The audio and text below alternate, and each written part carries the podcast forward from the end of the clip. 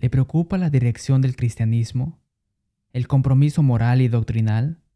¿El emocionalismo y el énfasis en el entretenimiento? ¿Está cansado de que los predicadores pidan dinero para construir sus propios imperios? Jesús no era insípido, nunca predicó un evangelio diluido y agradable. Nuestro Señor predicó directamente. Para obtener más información, por favor visite norplanescoc.com y letthebiblespeak.com. Finalmente hacemos eco del sentimiento del apóstol Pablo cuando escribió en Romanos capítulo 16 versículos 16, Os saludan todas las iglesias de Cristo. Hasta la próxima semana, adiós y que Dios les bendiga.